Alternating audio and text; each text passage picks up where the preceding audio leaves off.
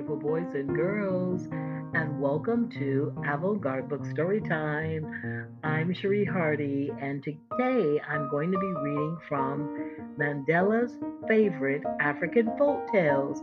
I'm going to read another story from the book. This story is called The Cat Who Came Indoors.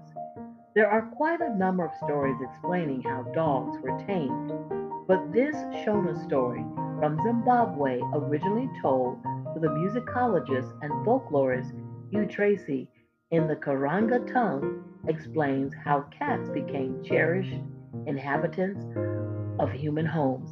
The illustrations are done by Jean Fullalove. Once upon a time, there was a cat, a wild cat, who lived all by herself out in the bush. After a while, she got tired of living alone and took herself a husband, another wild cat, who she thought was the finest creature in all the jungle. One day, as they strolled together along the path through the tall grass, swish! Out of the grass jumped a leopard. And Cat's husband was boiled over, all fur and claws into the dust. Oh, oh, said Cat. I see my husband is covered in dust and is not the finest creature in all the jungle. It is Leopard. So Cat went to live with Leopard. They lived together very happily until one day, as they were hunting in the bush, suddenly, whoosh, out of the shadows leapt Lion right onto Leopard's back and ate him all up. Oh, oh, oh, said Cat. I see Leopard is not the finest creature in all the jungle. It is Lion.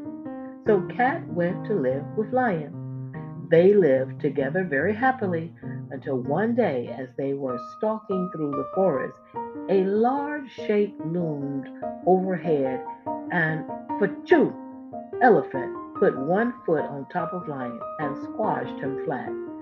Oh, oh, oh, oh, said Cat. I see Lion is not the finest creature in all the jungle. It is Elephant. So Cat went to live with Elephant. She climbed up onto his back and sat purring on his neck, right between his two ears. They lived together very happily until one day, as they were moving through the tall reeds down by the river, wow, there was a loud bang, and the elephant sank down onto the ground. Cat looked around, and all she could see was a small man with a gun. Oh, oh, oh, oh, said Cat.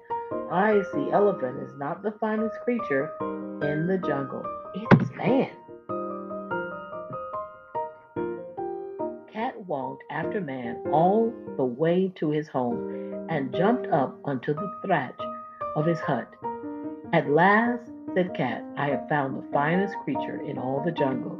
She lived up in the thatch of the hut very happily and began to catch the mice and rats that lived in that village, until one day, as she sat on the roof, warming herself in the sun, she heard a noise from inside the hut.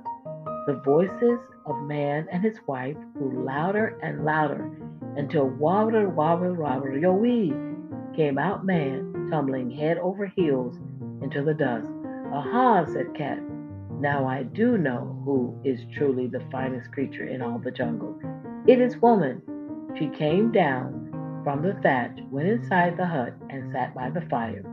And that is where she's been ever since. Wow, okay. The end, boys and girls. That was one of the African folk tales called The Cat Who Came Indoors. And this is from Nelson Mandela's favorite folk tales. I hope you enjoyed this folk tale. Have a great day, boys and girls. Take care.